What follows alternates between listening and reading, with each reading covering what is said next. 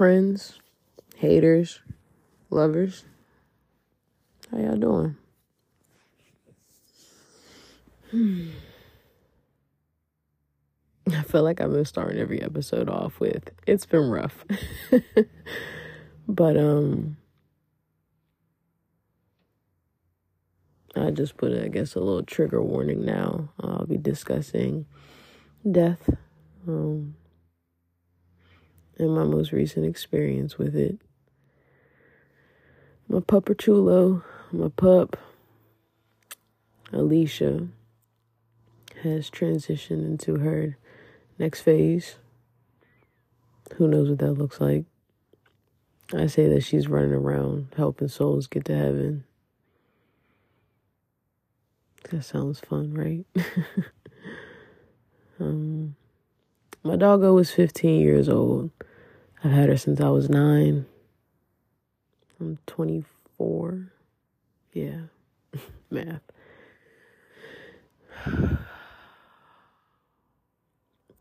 I wasn't surprised though. Um, like I said, she's 15 and she looks like she's 15. Um, but the other day, um, Monday, before I go to work, um, I could tell she's just not really getting up. Um, her eyes are open, but she's not really lifting up her head she's not really walking. So maybe I thought that she was just still tired, right? And so I go upstairs to get myself ready. Um, and then I hear my mom asking me to come downstairs because she told me Aleasha's not walking. So I'm like, okay, you know, and, I, and like I said, I've been preparing myself because my baby's 15 and her breed usually only lives to 12. So she's a survivor point blank and the period fucking code. um, and so I come downstairs and I wasn't even trying to get her to walk because if my baby wanted to walk, she would have. So I just came down the steps and there was a way that she just looked at me. And I felt like any of my previous dog or pet owners um, understand the looks of their their their pet and my baby looked at me like she was real tired real tired. It's the first time I ever seen her look at me like that. And she was like hunching her back. You could tell her back legs were hurting. And so I just went and picked her up and I gave her some love. And I was like, you know what? I'm always have your back. So I'm literally about to walk outside. walk outside in some damn boxers and a sports bra because I have very little care and I never gave a fuck, but my mother makes me realize that. Can't just go outside in your underwear. um, but they're boxers, so I'm like they're like shorts, but nonetheless, um, my brother took her outside and she started to walk a little bit, use the bathroom, but still just wasn't herself. But she did jump back in the house. So I'm like, all right, nothing's broken per se, but she's just really, really, really uncomfortable. Um, and so I got her her little mat and um she likes to lay on my hoodies. So I put down some of my hoodies, just helped her get into her little ball shape, and then gave her a bunch of treats. Um, because I think in that moment I kind of knew that her nice time was coming to a close. Um, but I was just hoping I wouldn't come to find her when I got off of work. Um, and so then my mom tells me she's throwing up and she's not eating and she's barely drinking water. And then like a couple hours later she's like aleasha fell over. She's collapsing. She says she's that. So i'm like fuck. When i tell y'all i sped down 28 like it was a fucking nascar. Oh man. So i get home and she doesn't even get up to come greet me at the door. She literally was just doing yesterday. Like she was she was all good the weekend before everything was fine but monday hit and my baby said she she wanted she wanted she wanted a nap, a very long nap. um, and so I just picked her up. Long story short, we took her to the vet, and um, the vet let us know that she was dying from old age, and that the care that she needs would would can would be made up of inpatient care and um, would total over six thousand dollars. And I love my dog. But the one thing I'm not going to do is have her in and out of the vet every other day. That's not a life. And she was in pain. Both her kidneys were failing. Um, she had arthritis in both her hips. Little mama didn't run her race. she didn't run her race. Um, so if we weren't willing to invest the money for her to have maybe another three months of life, um, that wouldn't even really be life for her. I feel like it really would have been for us just to see her, just to have her around. Um, and I wasn't going to do that to my baby. So we made the decision to uh, put her down. and uh, it was probably one of the most difficult things I've ever had to do. Um, Cause like I said, I've had my very first dog since I was nine years old, and her and I have been through so much. it supported me through so much. Um, so I held her. I was the first to hold her um, of the family whenever we got her when she was six weeks old, and um, I was the last one to hold her. And she made sure that she poked her head out enough outside of the blanket to rest on my arm so she could really feel me as she uh, transitioned. And it was really fucking hard. if anybody's ever had to put their dog down before, oh my goodness. Um. So um, after she had took her last couple of breaths, um, nurse came in, or I'm not sure what you call vets that aren't the doctors you know, like a vet nurse. I don't want to disrespect nobody. but um she came in to to get Aleasha and it was who it was so fucking hard to uh hand my pup over. But I had to tell myself that her spirit is no longer in there and that this is simply her vessel. And that wherever she is now, she she's good and she's not in pain. And the reason why, like, of course, just to get it out to talk about the death of my doggo. Um, but then also the fact that I, this may be my closest experience um, with death. When I was younger, parents used to take me to a lot of funerals of people that I didn't even know. Um, and it felt really uncomfortable for me to be in these spaces with everybody grieving so much from the loss of this person that I never even knew.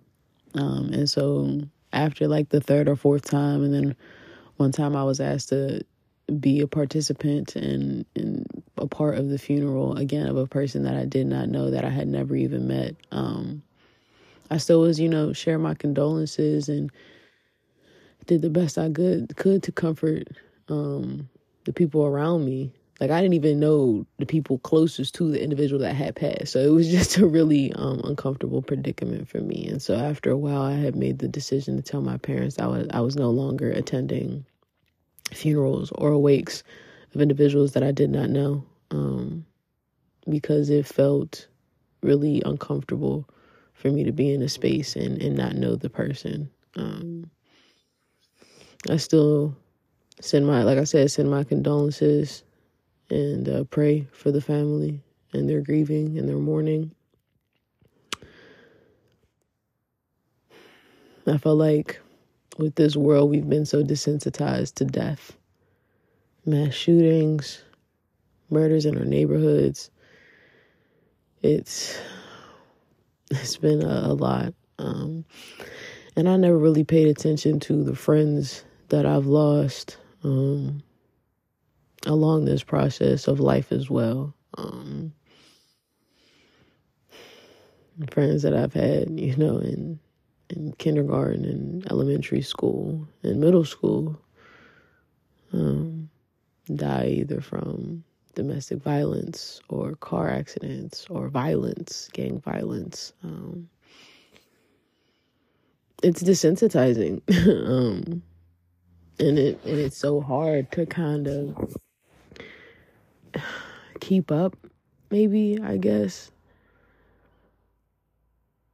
and it really leads me to talk about my next point about how so often we've desensitized ourselves so much to death that we really just continue it like nothing even happened. But then there's people out there just suffering and, and groveling and trying their best to keep themselves together because they're losing somebody that was in their life every day and now they're just gone. Like even the next day, after I literally just held Aleasha, the next day I tried to get up and put food in her bowl. Like somebody that's a part of your everyday habits and now they're just gone.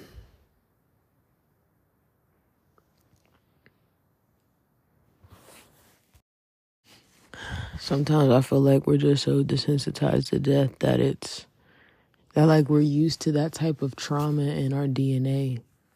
Um, and if you really want to learn more about what I'm talking about, head over to my website. Um, and is it in? I think it's Inside Perspective. I don't just know the. It's InsidePerspective.org. Um, where I talk about trauma and DNA and transgenerational trauma and how this trauma can be passed down to us. And so the our desensitization, I don't even know if this is a word, but I'm gonna try to get it out. But the desensitization, desensitization, desensitized, desensitization. I think y'all get what I'm what I'm trying to say. Um, we're so used to people being killed, murdered, whether it's from police, whether it's from violence, gang violence, domestic violence, like there's this this okayness with violence um and death that we've crafted in our communities that really just hurts. Um and I never really tried to dive too much into it, um, at least like the death part. Um, most because I'm grateful for enough that nobody extremely close to me or in my close circle or somebody that I operate with on a day to day basis has been taken from me. Um, and that, when I say taken from me, I just also want us to keep in mind that not anything is ever ours. It's all just borrowed matter. And at one point, our Creator calls it back.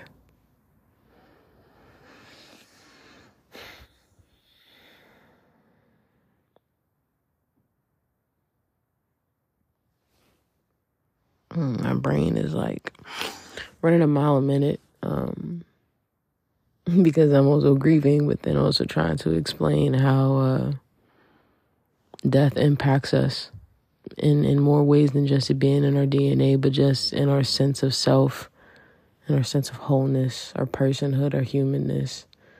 Um, there's a term called nihilism, coined by Cornel West. And nihilism is spelled N I H L I S M. Um, and it talks about the lived experience of a black person feeling uh, lovelessness, as if their life isn't important. Why try your hardest to build and to grow and to build up whatever you want out of your life if your life can just be taken in a split second by someone that doesn't like the color of your skin or doesn't like your sexual orientation or how you present yourself. Like we just got so used to that type of death happening. Like I used to call myself a triple threat in college, just waiting to be eliminated. And I'm a black woman loving woman. But then I turned to a community that helped me realize that my life is important and that my life is worthy to be lived. Death is hard to balance with life. And anybody who has lost somebody or is still grieving the loss of someone, you have my sincerest condolences and my love. And if there's any, if there's ever anything I can do to support you in your process, even if it's just me listening, I'm a great listener. so please feel free to reach out to me.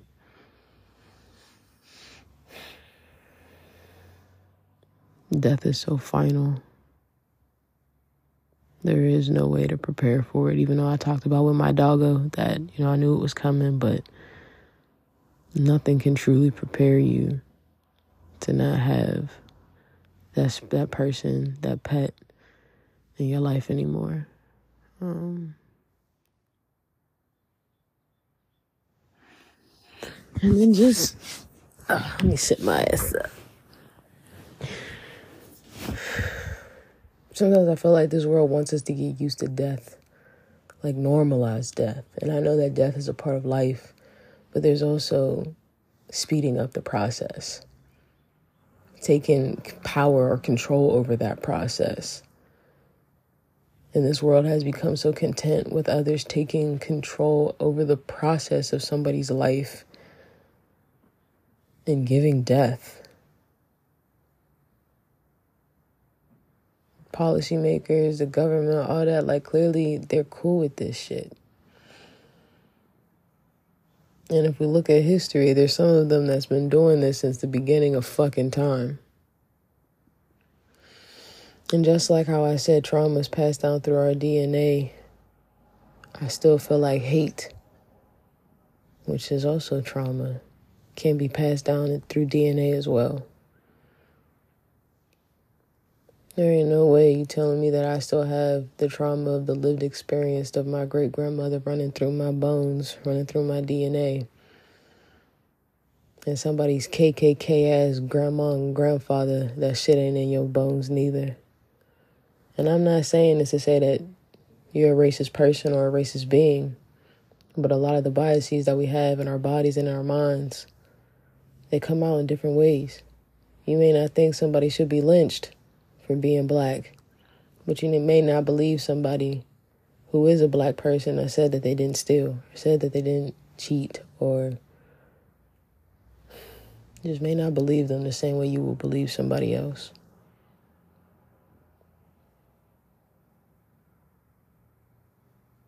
This lack of believing in humanness, the human body, the soul, the vessel. If you can't believe that every being that breathes and walks has that, and it's very easy for you to take that away, That's some soul searching that needs to be done. It just leaves me now. I'm thinking about hunting. people who go hunting, like people that hunt for sport. It's just like ugh. It's just a common theme, just just unpacking death in my mind. Um, I think I may open up my Discord when it comes to this conversation, especially when it, comes to having a, a support system, a community to help get us through these really tough times and experiencing death the way and the rates in which we do. Um, I love y'all. y'all 30 people that tap in every time I drop an episode. I, I appreciate y'all. I thank y'all. I, I love when y'all DM me and talk about these things with me, but I think maybe opening up my Discord and finally launching it, I'm finally learning how to use it, um, may be truly beneficial for all of us um, as we live this life. And sometimes we just need a little bit more compassion and just to be gentle and soft so often I feel like we're told to get over things or to get past it, and that's just not realistic. Our body holds on to every emotion we ever felt. And yes, we want to hold on to our happiness and hold on to our joy and our love. But there's certain things with death that comes with death that we can't always hold on to. And uh, that anger is one of them. So. I appreciate y'all. And whenever I do drop this this Discord, if there's any um, advice or ways of support or means of support that kind of helps you through your grieving process that you think can help somebody else when it comes to losing a person or a pet or even maybe a memento that means the world to you, um, we can help each other out. So this episode is dedicated to the best pup in the world. Aleasha Simone Coleman. Yes, her initials are the same as mine. to the best pup ever. I hope you're having fun waving.